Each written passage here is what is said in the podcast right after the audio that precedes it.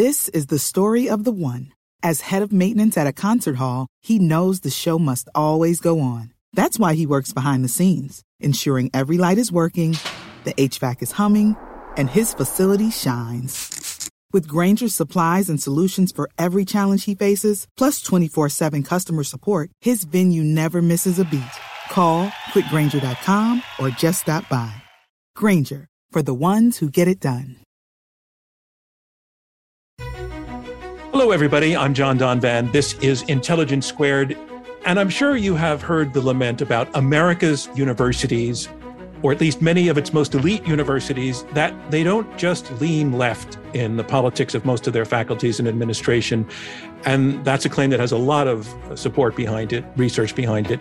But also, and here's where the claim gets a little bit more contentious, that many of these same elite universities are so captured by the left that competing viewpoints are stifled on campus. And so is free speech, and so is debate. Well, here at Intelligence Squared, our ears perk up when we hear the words debate and stifled in the same sentence. If that is going on on campus, we want to look into it. We want to talk about it. We want to test that claim. And so, to our topic for this edition of Agree to Disagree the news of a new university being birthed in direct response to the perceived intellectual intolerance of American academia. This school has not enrolled any students yet, but it has a name the University of Austin. And our guests are two of its founders, Pano Kanellos and Niall Ferguson. Pano and Niall, thanks so much for joining us on Agree to Disagree. Great to be with you. Happy to be here. Uh, Niall, you are a historian out of the Hoover Institute at Stanford, and Pano Kanellos, uh, you are now the president of the new University of Austin, formerly the president of St. John's College. Um, I want to start with you, Pano. What is, as of today, the University of Austin? The University of Austin is an institution that is uh, being built as we speak.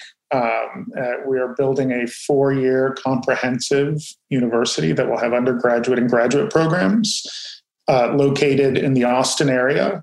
And it's a university that's going to be first and foremost and unapologetically committed to open inquiry and civil discourse. The, the flag that we've planted um, in terms of the, uh, let's say, the landscape of higher education is that we feel that we need institutions of higher learning to recommit to the fearless pursuit of truth.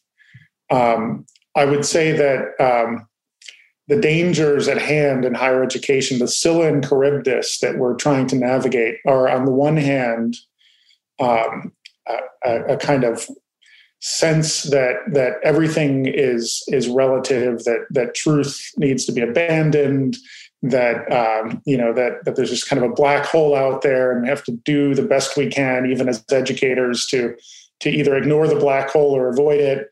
And on the other side of the fence is the sense that um, institutions have committed wholeheartedly to very distinct and orthodox versions of the truth and are interested in implementing those versions rather than interrogating the questions that they raise. So, you know, we're trying to thread that needle. Um, we're trying to thread it by, as I said, committing to um, civil discourse, open debate, uh, free inquiry, freedom of conscience, we feel that that's where universities um, should should locate themselves. Niall, I want to put the same question to you.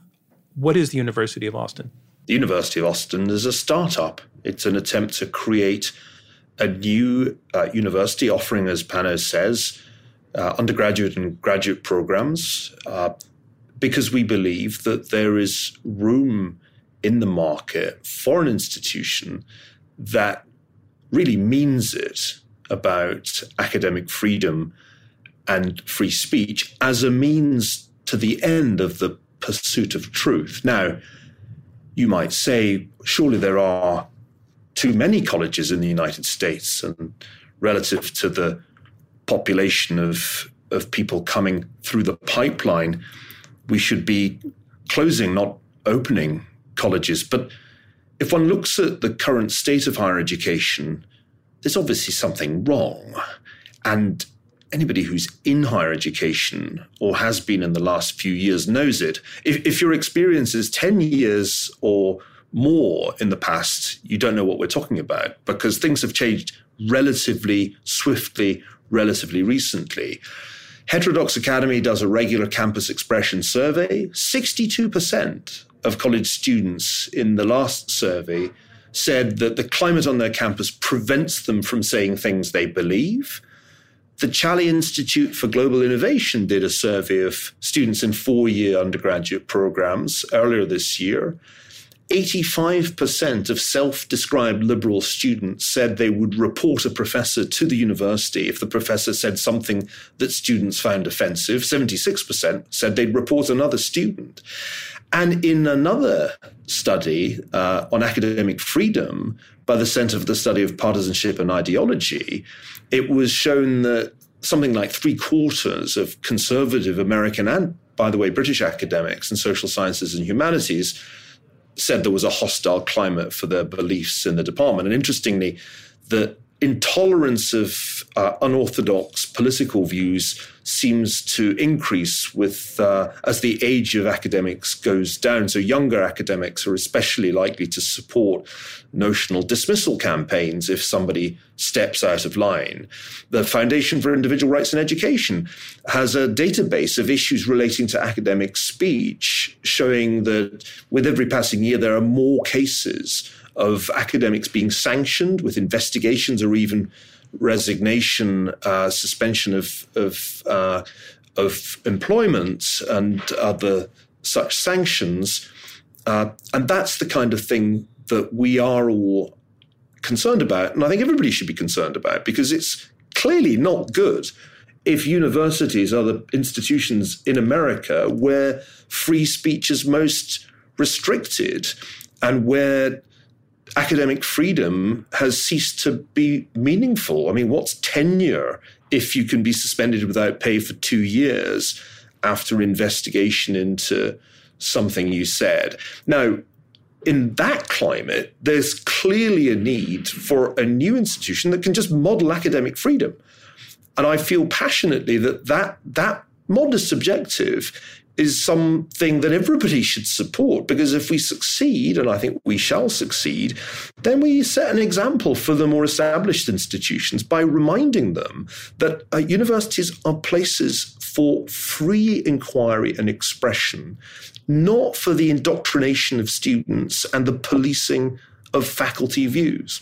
So let's let's let's talk about since you you, you both live university lives. What's an example of you know, concrete example of some suppressed truth, or uh, actually, you're talking about a process suppressed truth interrogation, that where where it's clear you feel that uh, an untruth is being promulgated and being sustained as a result of this dynamic going on on campus. Um, well, I'll, I'll, offer an opening bid here, and, and then let Niall follow up. I would say um, it is held to be true by a great many people that all relations between human beings are ultimately and exclusively relations of power. And, and from that assumption, other assumptions branch out. Um, I don't think that's accurate. Or, or let's put it this way I don't think it is comprehensively true. I think human relations are vastly more complicated than that. But if you distill it down to that formulation, then you can make other assumptions about um, civil society, about history, about, about politics. So if you start with a mistaken or um, naive assumption, um, you know, there are a trail of errors that can follow from that. I'll give you a, an example. According to a recent survey by the Legatum Institute in London, 86% of American professors believe that systemic racism is a problem in the United States.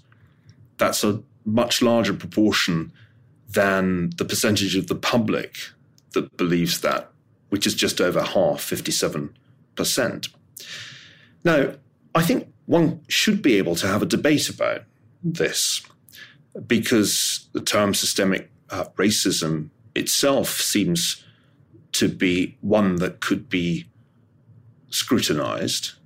And it would certainly not be difficult to show with survey data from around the world that, in fact, the United States is uh, one of the least racist societies.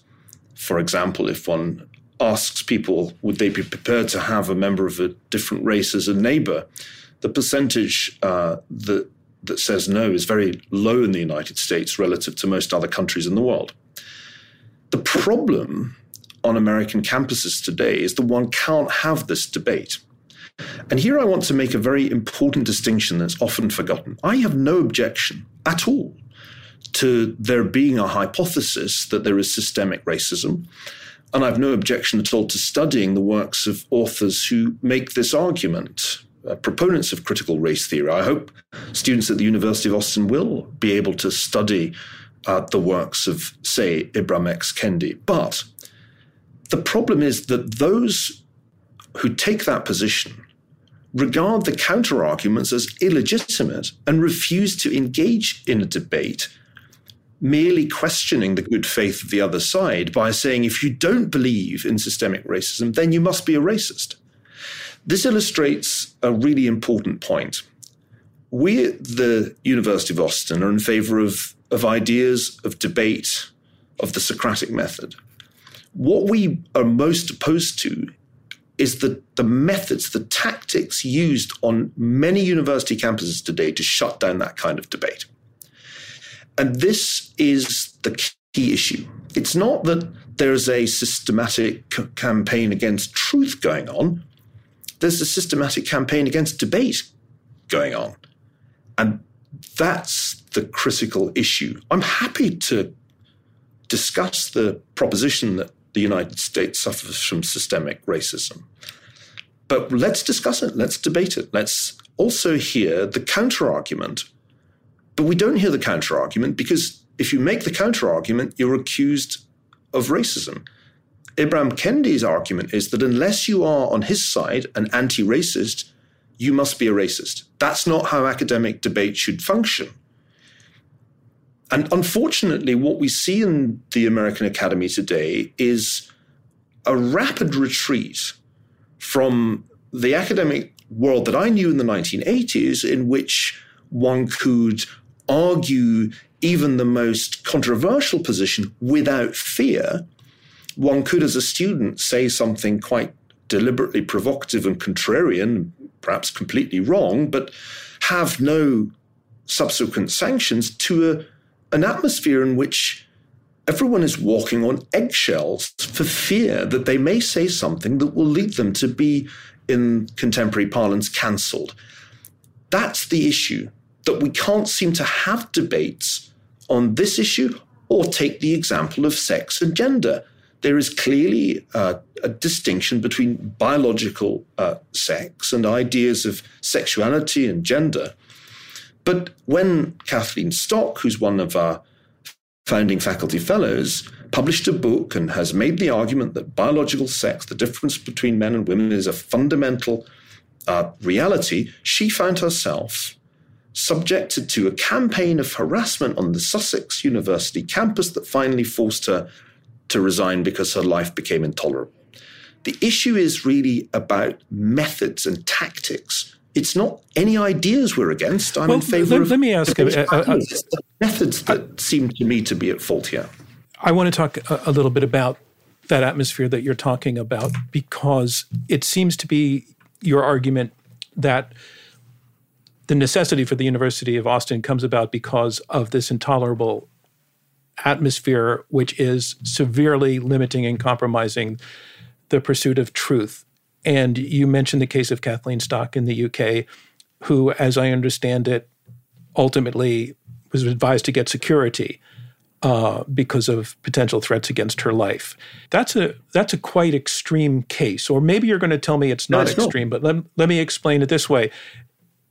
If in the absence of death threats, in the absence of people throwing rocks through your window, which is extreme and should not happen, and nobody's going to condone that, why are you not depicting the argumentation, the pressure, even the criticism as part of the robust give and take of university life in itself. If, in other words, if you're a lone conservative on a campus where people don't like your points of view, make it known that they don't like your points of view, even call you a racist, why not pull on your big boy pants and stay in the fight? And engage in the fight rather than retreat to a, I hate to say it, a safer place?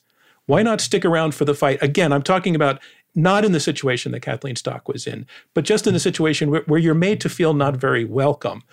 Why not tough it out? Well, this is a naive question with all due respect. The, the problem at, at uh, so many universities is not that there is a, a debate, albeit one with name calling. The problem is that academics face not just harassment or abuse, but they face active disciplinary proceedings if they uh, fall foul of not only student opinion, but the sentiment of administrators. Uh, as Sam Abrams showed in a, an article some uh, time ago for the New York Times, whereas it's clear that faculty are well to the left relative to the nation as a whole, and more than was the case 40 or even 20 years ago, administrators who've proliferated in numbers are even further to the left. And the difficulty is that a significant number of people in university administrations believe that if uh, a colleague uh, steps over one of the many red lines established by woke uh, theory, then there must be consequences. Peter Boghossian is another founding faculty fellow of the University of Austin, and Peter has been on the receiving end of a quite different uh, kind of campaign from the one that Kathleen Stock encountered, in which he was subjected to investigations, disciplinary proceedings by the administration of his own university, Portland State. Why?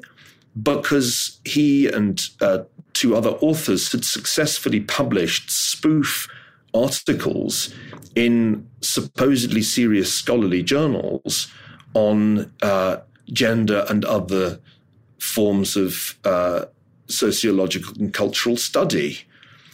Uh, and so there were actual consequences uh, for Professor Boghossian that ultimately made his position at Portland State in, intolerable. So one has to recognize that the, the pathology in, in academia is not just that the debate got ugly. Trust me, I'm from Glasgow. I can handle ugly debate, and I've been tra- taught all my life sticks and stones may break my bones, names will never hurt me. But the other side says, oh no, that names do hurt me. And if I'm made to feel uncomfortable by something that Professor X says, there must be consequences because I must be protected from hate speech. Now, hate speech is just contemporary jargon for blasphemy or, or heresy. We, we, we have somehow reverted to a quasi religious environment in which there are certain beliefs you cannot hold. And a significant proportion of academics and administrators believe that, for example, social justice concerns should always be prioritized, even if it violates academic freedom. 27% of people in the Legatum Institute survey that I mentioned just a moment ago, 27% of professors in that survey think that social justice should take precedence over academic freedom. In the University of California, you can't even apply for a position if you're not willing to sign a declaration of your commitment to diversity, equity, and inclusion. Well, these kinds of things resemble the kinds of religious tests that used to be required of of academics in the 18th and 19th century. Well, let me let me let me jump to Pano on that. I hear your point on it, and I want to take your point to Pano and ask you, Pano, is is is it the case that virtually all faculty and perhaps some students who hold conservative views on these campus uh, campuses have their careers at risk? I think that every conservative faculty member that I've had a conversation with on this subject um, feels the ambient pressure of risk. Um, uh, and they, you know, and you know, so so yes, I mean, I can't, you know, Niall's much better with with uh, with surveys than I am, but I would say it is widespread. And just to give you a, a data point, um, within a week of announcing that we were opening a university dedicated to open inquiry and civil discourse, we received over 3,500 inquiries for employment from faculty at other institutions. Wow, American faculty or or global? Uh, uh, there were some international, but predominantly American. Mm-hmm. So, I mean, that number in and of itself speaks to, you know, these are people from institutions across the country and in other parts of the world, speaks to the situation they find themselves in. I mean, to imagine searching out a university that, that hasn't even yet begun offering classes and, and, and looking uh, to inquire to work there. Um, I think that tells us what we need to know. I would, I, I want to just revert back quickly to the point you made about um, creating a safe space. Um, we expect the University of Boston to be quite a dangerous place in the sense that ideas are really, really meant to be challenged and debated. We just don't think that there should be personal risk that attends being wrong or being heterodox. We think that if you when you when you add personal risk to that kind of intellectual scrum, people inevitably will revert to something that is is um, is safer for them and therefore we lose out on the opportunity to really test the mettle of ideals. We have no interest whatsoever in creating a conservative university. We have zero interest. I mean, we're, we're using sometimes conservative faculty as examples here, but Kathleen Stock and Peter Boghossian are not conservatives. they are people of the left, um, as are many other people affiliated with our institution our goal is to create a, you know an, environment that is really ecumenical in nature that, that that welcomes all comers so long as those comers um, you know abide by the rules of civil discourse and allow each other to be um, open uh, honest as truthful as we can be and graceful when we feel that we've been offended. Pano, I, if we were making the movie of the founding of the University of Austin, uh, take me back to the first scene. How did uh, the group of trustees find each other? Who are you? Um, what, when, when literally did those discussions begin? Where did they begin? Tell us that story. Well, I'll say there, there were uh, sort of uh, overlapping networks of discussions between um, the, the, founders of this institution and, and broader um, circles of people going it had been going on for years. People have been talking about new institutions for years, but um, the the immediate founders of this institution, we had our first meeting uh, in the late spring this year here in Austin, and it was Neil was present there, Bari Weiss. Uh, Heather Heying and Joe Lonsdale, um, along with Arthur Brooks, who was there to help us think through issues and we we gathered for uh, and, and, and and and and what was the impetus for the five of you to get together for that meeting? Who called it? We had communicated amongst ourselves that we wanted to have an initial discussion about starting a new university, and so we wanted to get together face to face and and uh, think about the you know see first of all see if we agreed in principle about what such a university university should stand for and then think about the practicalities of starting a new university. So that was the kind of first, you know, mini summit that we had, and um, and it was a moment where the the meeting of minds was profound, and the sense of urgency was profound, and um, and so you know we we began launching it from that moment. So really, this has been uh, something of a rocket ship. I mean, this is not the, the this project as it stands, you know, which I do think is the fruit of many other uh, other um, conceived projects, but this current project um, has has really been taking off over the you know during this year 2021. Introducing Bluehost Cloud ultra fast WordPress hosting with 100% uptime. Want a website with unmatched power, speed, and control? Of course you do. And now you can have all three with Bluehost Cloud, the new web hosting plan from Bluehost. With 100% uptime and incredibly speedy load times, your WordPress websites will be dependable and lightning fast on a global scale. Plus, your sites can handle even the biggest traffic spikes without going down or lagging. And with Bluehost Cloud, you get 24 7 WordPress priority support, meaning you're connected to WordPress experts anytime you need them. Not to mention, you automatically get daily backups and world class security. So, what are you waiting for? Get Bluehost Cloud today by visiting Bluehost.com. That's Bluehost.com. I find it interesting that the, the three of us uh, were students of the humanities. You were an English major, I believe, at Northwestern and studied and, and taught theater earlier in your career. And Niall, of course, an historian. I'm an English major. But Um, the university has a heavy emphasis on tech, I understand. Niall? Well, I think uh, the distinction between arts and sciences has been a somewhat problematic one for a long, long time, as C.P. Snow uh, criticized it before I was born. I come from a family of physicists and um, the black sheep of the family, but I've always uh, studied history with a, a scientific background and, and, framework. My most recent book uh, uses quite a lot of scientific research on the history of disasters, including pandemics, and the one before that imported a good deal of network science. So for me, this distinction has always been a somewhat meaningless one and a good education, an undergraduate education uh, as well as a high school education, should be broad. It should uh, it should not exclude uh, the science majors from the works of Shakespeare or uh, philosophy or history, and it shouldn't exclude the historians and philosophers from uh, the, the laws of physics.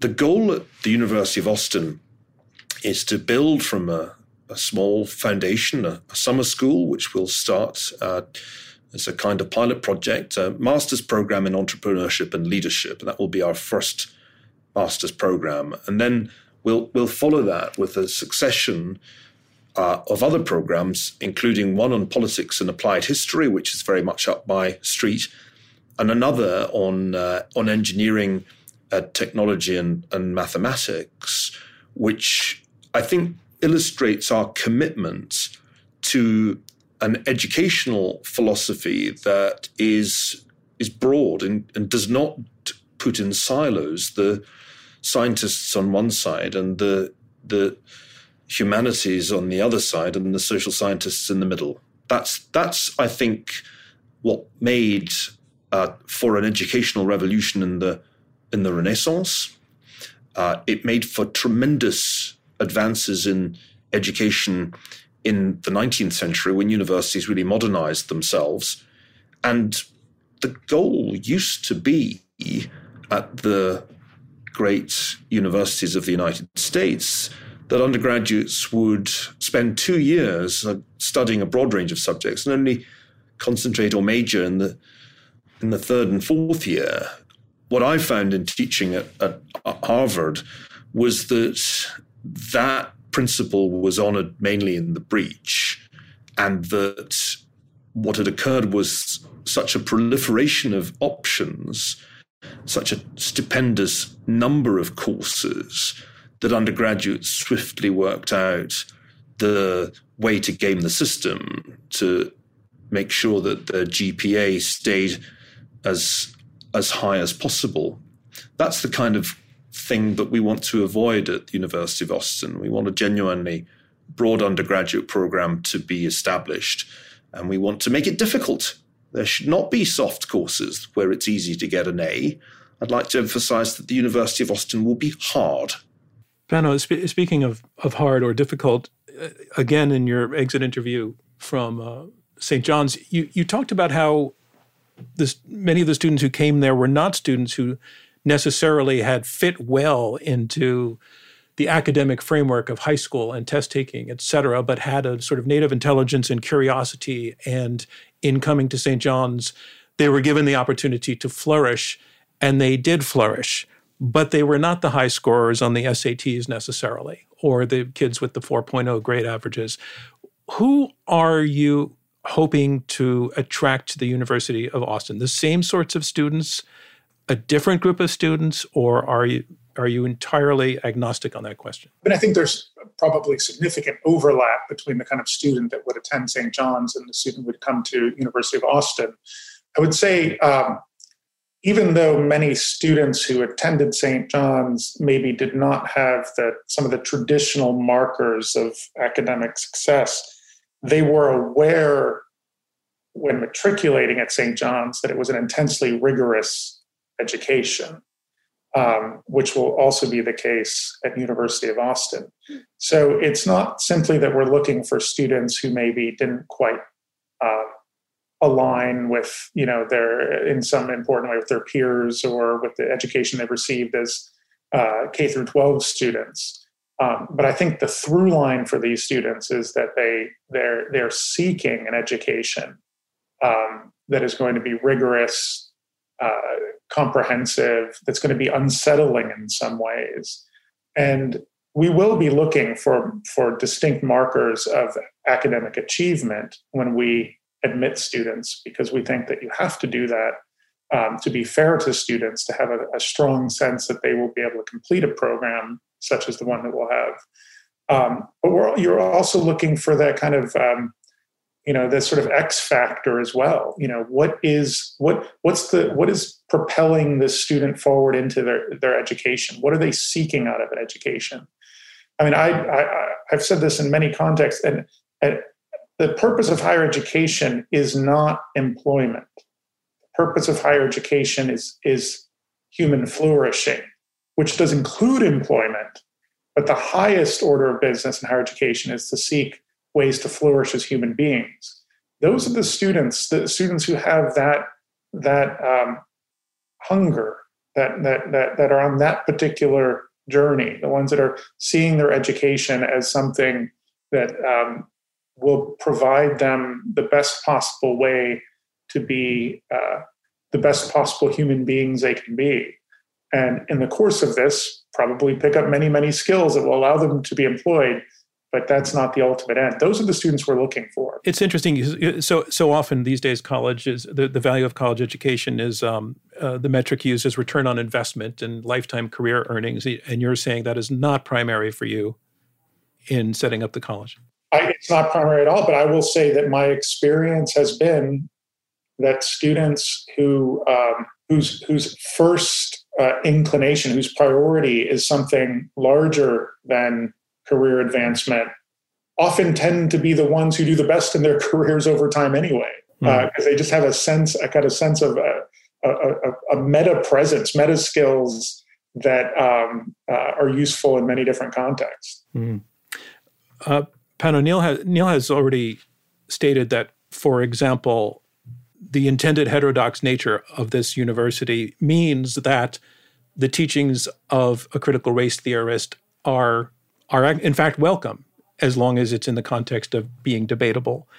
Um, what about having a will, will you welcome Marxist thinkers onto your faculty if they were to want to do that? I'm sure you might question whether they would, but would they be welcome if they're academically qualified?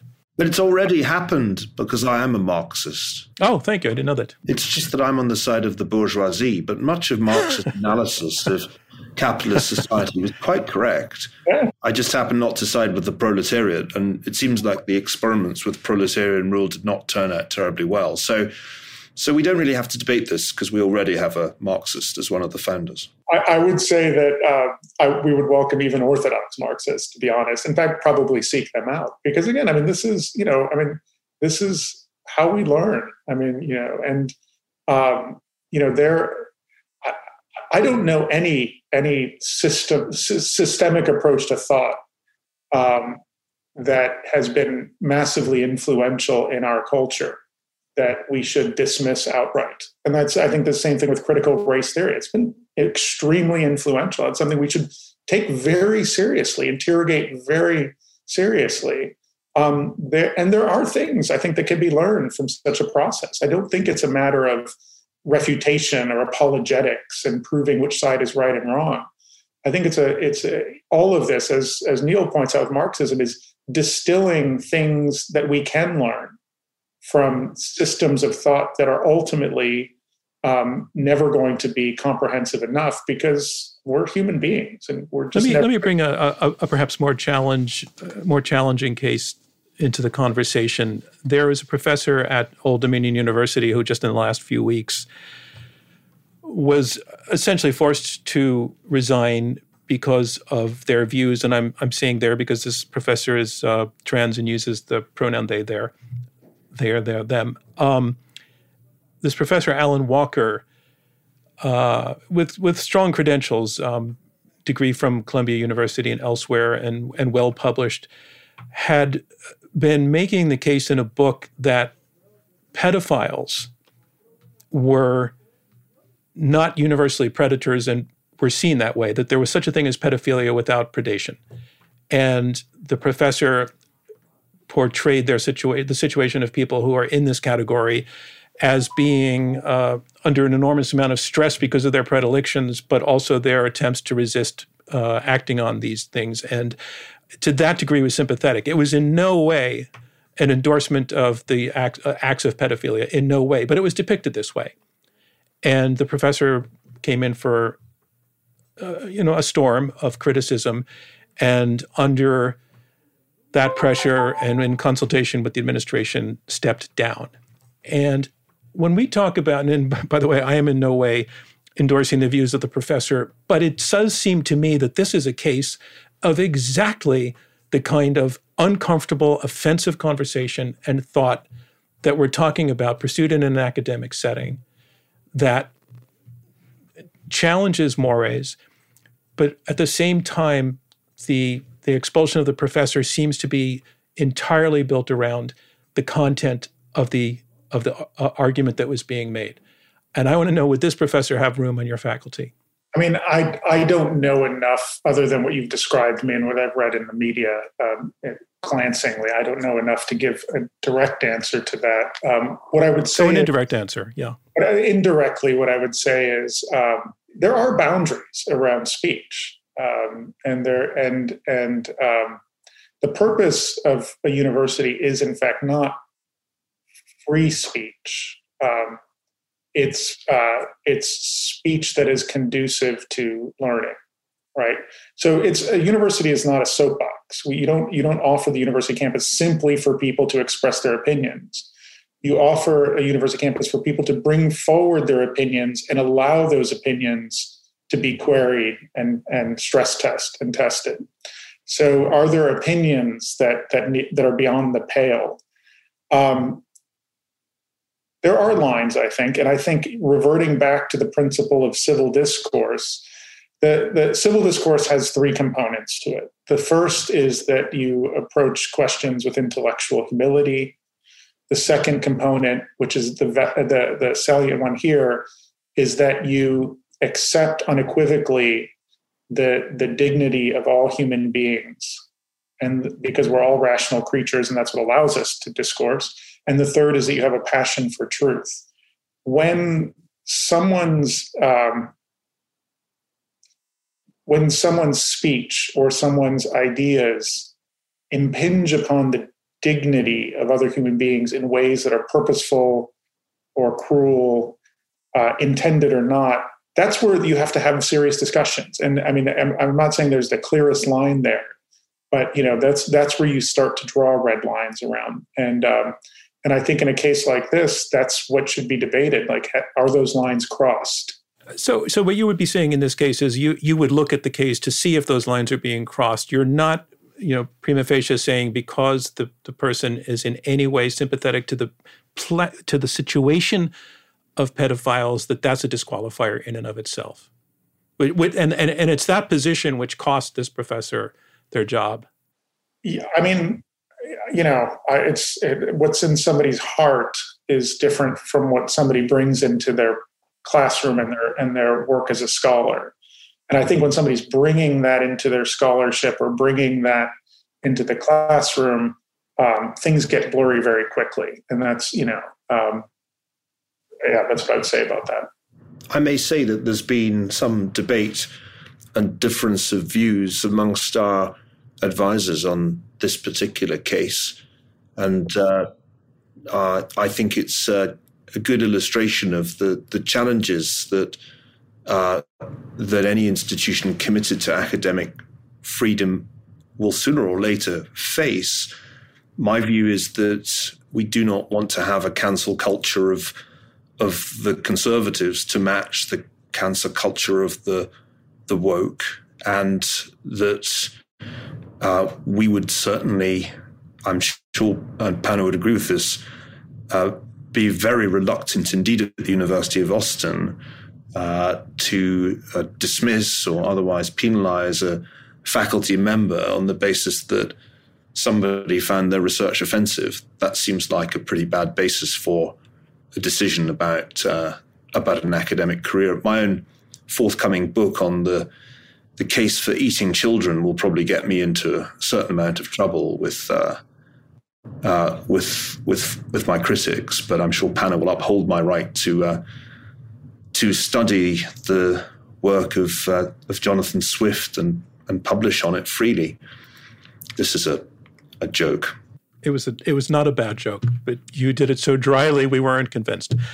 Um, I, I, another another uh, sort of concrete example I want to bring into the conversation because it happens at a lot of universities is situations where professors, particularly law professors, and it's also happening in literature classes, will uh, make direct, direct explicit uh, will explicitly vocalize the N word in a context in which they are quoting uh, they feel legitimately either the, the literature or um, there's a case that um, I found interesting on the, the, FIRE website of a professor at the University of Illinois Chicago at the Marshall Law School. His name is Jason Kilborn, and he had an exam question in which he was portraying uh, the, the, complaint of an African American woman who had been slandered and slurred uh, at work by her employer and in the question that he wrote describing the situation, he said that he had used a, pejorative that began with the letter N and the one that began with the letter B. He did not spell out the words, but in itself, that provoked a response of of um, of, of disgust and offense on the part of many students who did, as Niall said, report that professor for using even the letters uh, without the fully spelled out words. I just want to know what will be the university's take on this situation that comes up again and again in terms of specific use of language that some people will find. Um, you used the term before beyond the pale. Uh, well, before Pano, Pano, that this would be beyond the pale. Before Pano answers in his capacity as president, uh, let me offer the following observation. This is much simpler. I used to teach at Oxford years ago a special subject on the Third Reich. We used a great many primary source uh, documents. And I am at a loss to know how one could teach the history of the Third Reich uh, without studying uh, Hitler's speeches, the Nuremberg laws, Nazi propaganda, all of which are shot through with anti Semitic slurs. The, the whole notion that one can't teach content that includes offensive language is preposterous.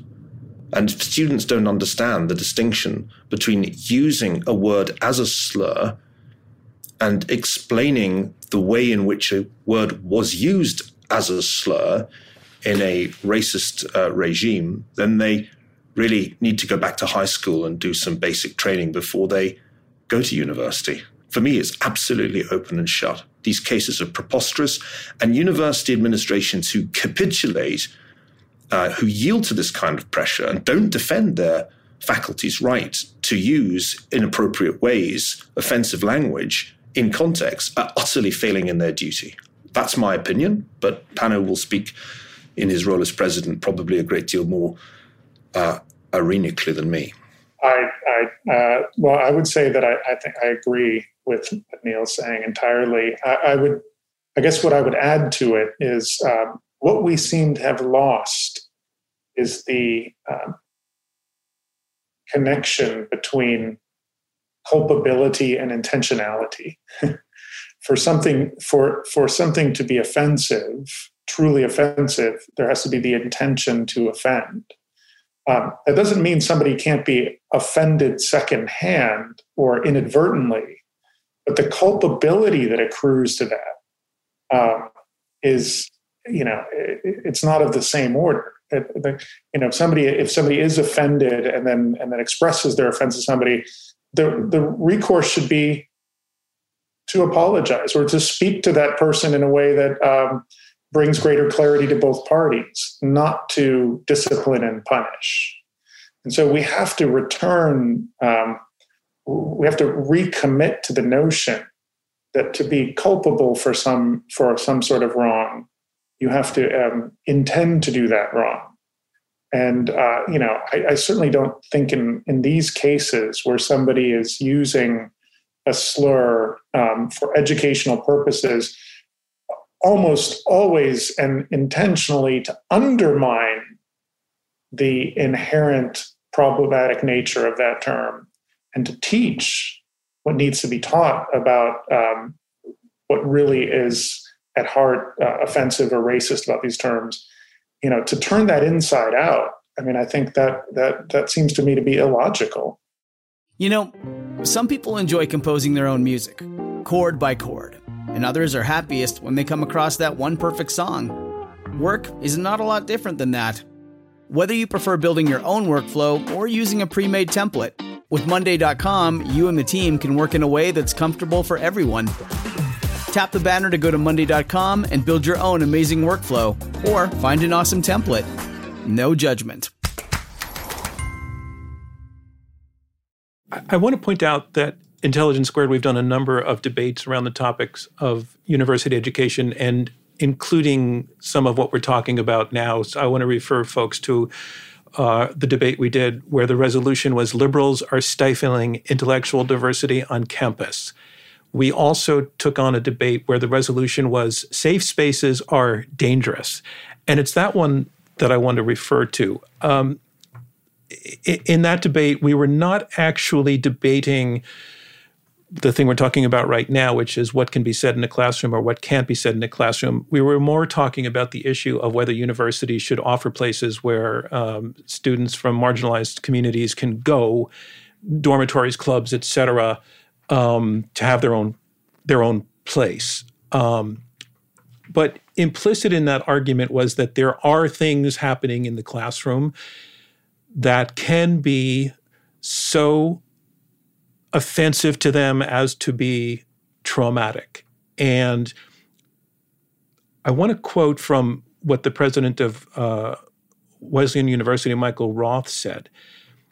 Again, the resolution, our safe space is dangerous. And he was saying no. But then he said, what's dangerous is to make believe that everybody who comes to a university is an equal participant in transactions and that's not just just not true when you go to a school that has a history of discrimination and prejudice and where you are a newcomer and where you're trying very hard to belong and implicit in in that argument and throughout that debate was the idea that as American universities have made efforts in the last 30 years to appeal to, attract, and enroll a broader range of America's social fabric, that people are coming into that organization, into those institutions who are inherently more vulnerable to the impact of language, that it's a real thing, that um, people can be traumatized by words. I know that you said earlier, sticks and stones can break my bones, uh, but words can never hurt me.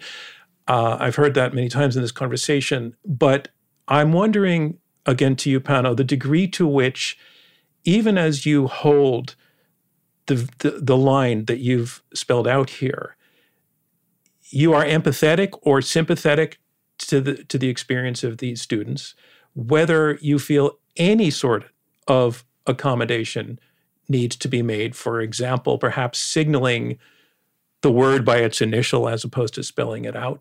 Whether any of those accommodations, kind of in the interest of civility, would be called for at the University of Austin. I mean, look again. I the the last course I taught at St. John's was on Ralph Ellison's Invisible Man, which is an extremely um, charged text, and I and I selected it specifically after the summer of uh, you know, of the of the murder of George Floyd, um, because I, I I thought that this was a moment where we needed to dive together into some very very complex and profound issues, um, even though I knew it was going to be challenging.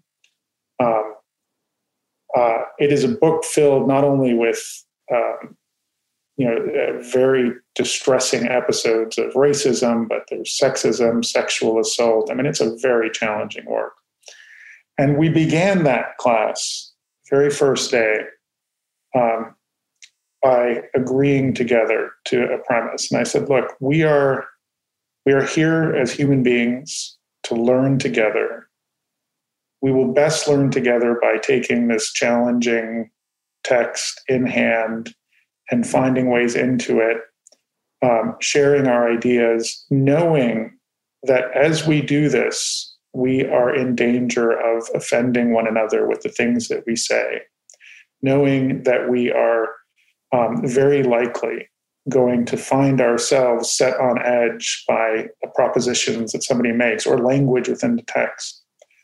The only way we can learn together through this is if we begin from a position of grace and forgiveness, that we are all earnestly well intentioned, that we are doing this together for our for the for our common learning and for our individual edification so that when we do come up against these sharp edges, our impulse is to forgive and to express express you know the whatever offense we might feel but know that the person on the other side um, is is a human being who's capable of mistakes and that as we ourselves are so i think the way to address what you're talking about this sort of sense of um, of of the need to be inclusive and create an atmosphere of belonging is to wear our humanity on our sleeves with one another.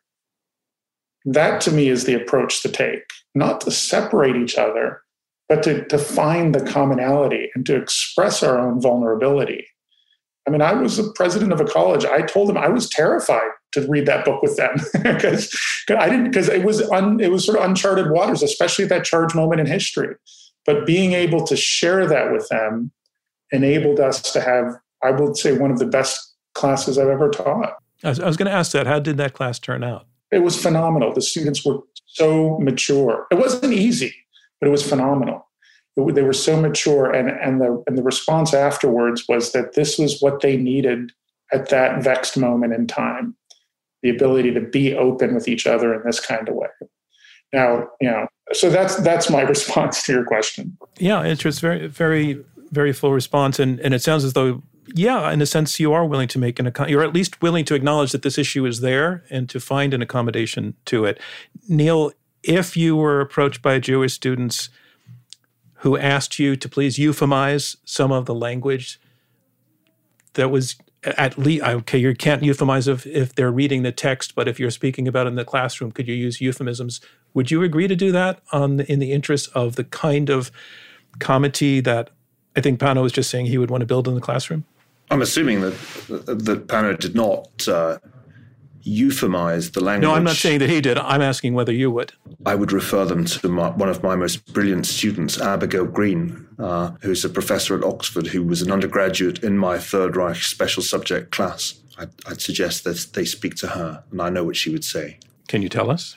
She would, I'm absolutely certain, tell any student who made that request that the most important thing one can do as a historian as a student of history, regardless of whether one is Jewish or not, is to stare evil in the face and try to at least attempt to understand why it happened.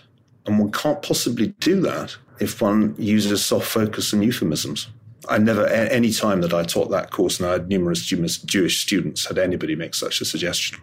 It's interesting you say that I, I was a foreign correspondent and covered wars, and often, well, always, we had to censor the images that we sent back from the battlefield, basically because of FCC standards, taste standards, community taste standards. And we were not able to show what we actually saw in the battlefield. And I was always very conflicted about that because it was always way worse than it looked on television. And um, I, I, still to this day have regrets about that. It wasn't in my hands, but I nevertheless have regrets about that. Let me interject as a historian of, of war who's written books on both the First and Second World War. I think I very much oppose that kind of sanitization of war.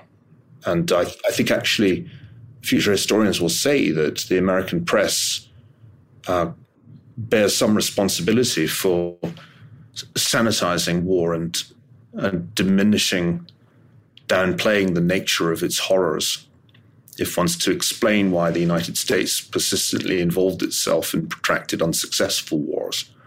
So, my style of teaching is perhaps unfashionably uh, no holds barred, but my sense is that what we can do at a university that you can't maybe do on a television network is is show students and encourage them to find out what things are really like If we can't do that in a university, then we certainly won't be able to do it in our media. And as a result, truth will suffer another setback.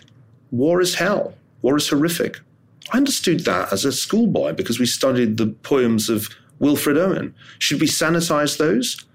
Should we should we take the poetry of the mustard gas attacks and, and delete it in case anybody's traumatized? This is the kind of madness that I'm most passionately opposed to.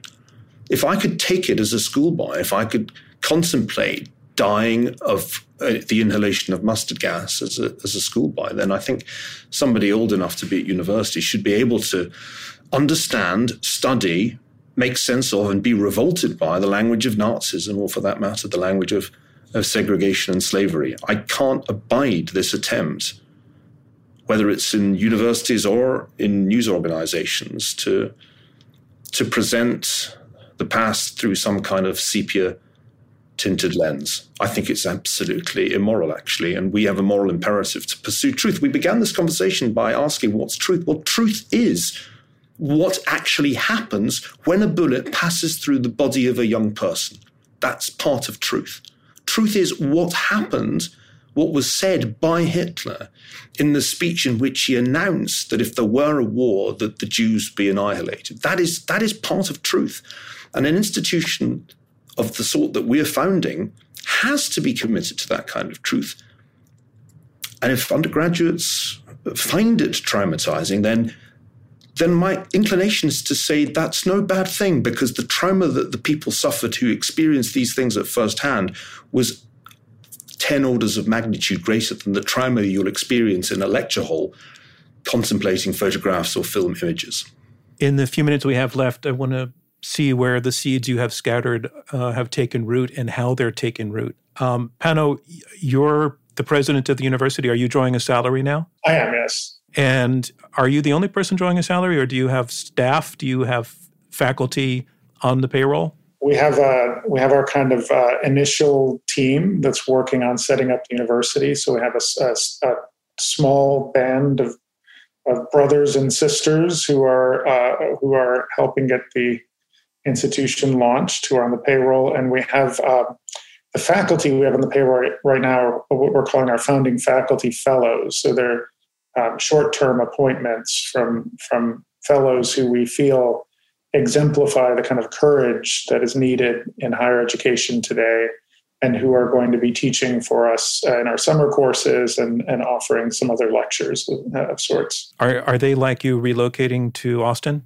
Uh, the administrative staff, yes. Uh, mm-hmm. Most are, and some are still in process. Uh, the founding faculty fellows, no, these are temporary appointments, so they, they would not. I see. Here, they'll be here to teach in person and to do other things. How how well funded is this university? Uh, we have uh, a significant amount of backing right now that gives us uh, the runway we need to launch in three years, but we need to raise more money to do things like build the buildings on our campus that we're acquiring and and build out the program. So we're we have a lot of wind in the sails and uh, and the support is uh, has been really really really heartening. You're, you're applying for nonprofit tax status, correct? It's not going to be a for-profit institution. That's not the intention. Oh no, of course, nonprofit. Yes, I mean, nonprofit. We're we're going through all the the normal channels for accreditation, the nonprofit university. Um, you know, again, an, an almost exclusively in-person university. Uh, we may have some applications for online education and, uh, on the fringes, but um, four-year comprehensive, uh, you know, uh, university like other universities that have existed for centuries. Expensive place to go to school. Are so we have uh, a, strong commitment to rethinking the financial model of higher education to, to make sure that higher education is accessible. And so we are planning on having um, a, a, rather low tuition point. Um, our goal right now, we'll see how this evolves, I, and I, but our goal right now is to have a tuition half of what you would find at most uh, top flight universities and to um, and to find ways to reduce the delivery uh, cost of education by having the slimmest possible administration and you know having a having a kind of campus life that's not um, uh, let, us say not the cruise ship model that you might find at some other schools. So we're we're not expecting Olympic swimming pools and beautiful dining halls, that sort of thing. Uh, we are not. What our motto is to uh, beauty. Uh, I'm not giving up on beauty. Our model is to keep it simple, make it beautiful. But simplicity can be beautiful. And I know that, that one of your founders, Joe Lonsdale, is um, a tech entrepreneur who's been very successful in business um, and is, I'm sure, a significant supporter. Do you have multiple donors at this point? We have um, m- many donors at this point, multiple, multiple um, seven figure plus donors. And uh-huh. I think even more excitingly, I think at last count we had over 600 um, donors at the at, at, the kind of grassroots level, and that was wow. it's, wow. it's, actually probably significantly higher. I don't remember the last time I looked at that. So, which is even wow. more important to me because that's a kind of validation. Yeah. You know, along with realizing that there are thousands of faculty out there who who want to teach at this institution, the idea that people out there who just see this budding building institution and will go on our website and give us $50 or $100 or $1,000 um, out of a kind of enthusiasm for the project. To me, that's that's just validating. So that's interesting. You are getting those sort of small donations. We really are. We really are, and they've been coming in since the moment we announced. I mean, they're rather. It's rather extraordinary. I mean, it really is. Um, remember, we're an institution that's trying to raise money that has no alumni. I mean, not only do we not have, you know, courses, would have no alumni. And that's normally where you would turn as a university for your major sources of philanthropy. Our philanthropy is coming from people who believe in the mission of the institution, but don't have any personal history with the institution. So, to both of you, I assume, given the opportunity, if the timing were to work out right, I don't know where you are in your stages of life, but if you were to have college age children, you would be quite happy to see them attend the University of Austin, turn down the Stanfords, the Harvards, the Princetons, the Yales, and go to Austin. Well, Malcolm Gladwell said that's exactly what he would do if he were that age. Uh, I have uh, a nine year old uh, and a four year old. Of older kids in their 20s have already been through university. And I think when I look at my young ones, I ask myself, where, where would they get the kind of intellectual experience that I had at Oxford in the 1980s, which was extraordinarily invigorating, incredibly ideologically diverse. We had Marxists, we had liberals, we had ultra Tories, where we were able to speak our minds, no matter how silly the ideas were, without disastrous consequences for our careers. Where would they go? And there isn't anywhere. Uh, and, and we're building it. So I absolutely hope that we can succeed in creating an institution that will be much more attractive than the established institutions precisely because it will be the most intellectually invigorating atmosphere not only in America but we should aspire even higher than that in the world i i've sounded somewhat doer in much of our discussion because you've asked questions that have made me feel that way but actually i'm enormously excited about this project precisely because it solves the problem that I currently confront, even in educating my younger children now. Even at the stage of junior school, I am encountering the kind of problems of indoctrination that I find most disconcerting in universities. So I'm pretty confident. I don't know if you agree, Pano, but I'm pretty confident that we will attract the adventurous thinkers. We'll attract the students who want to be able to take risk, who don't crave uh, to be wrapped in cotton wool, but want dangerous ideas, who, who will crave the stimulus of people with whom they disagree and contemporaries with whom they can disagree. I was such an arguer when I was 18, 19, 20, and I'd have been absolutely crushed if I'd got to Oxford and been told, oh, don't speak your mind, you might get cancelled. Oh, don't say that in class, that'll really cost you your grades. I would have been crushed if I'd been told that. So, what makes me most excited about the University of Austin is I know it's going to be a magnet for the, the brilliant, the edgy, the risk taking thinkers. And those, of course, are the people who do, in the end, change the world, not because they set out to make lots of money. They don't. They set out to think the most interesting thoughts, to dare to think. That was Immanuel Kant's great imperative, the less famous of his imperatives. Sapere aude, dare to think. That's the spirit of the University of Austin. And yes, Thomas and Campbell, my youngest children, I, I very much hope will turn down Harvard, Yale, Stanford, Princeton, and all the other universities that will make them offers and, and go to the, the cutting edge where, where the excitement is always to be found in, in all walks of life. Niall, I'm glad to see that you lifted your mood, and I want to thank you for taking part in the conversation, and you as well, uh, Panos Kanelos. Thank you so much for joining us on Intelligence Squared. Agree to disagree. We'll check back with you in a few years for a progress update. Thanks for being with us. Thank you. Thanks so much. I want to thank you, our audience, for tuning into this episode of Intelligence Squared. I hope you enjoyed it just as much as I did. Intelligence Squared is a nonprofit that is generously funded by listeners like you, members of Intelligence Squared, academic institutions, and other partners, and by the Rosenkranz Foundation. Clea Connor is our CEO. David Ariosto is our head of editorial. Amy Kraft is our chief of staff and head of production. Shay O'Mara and Marlette Sandoval are our producers. Kim Strempel is our production coordinator. Damon Whittemore is our audio producer, and Robert Rosenkranz is our chairman. Our mission here at Intelligence Squared is to restore critical thinking and facts and reason and civility to American public discourse.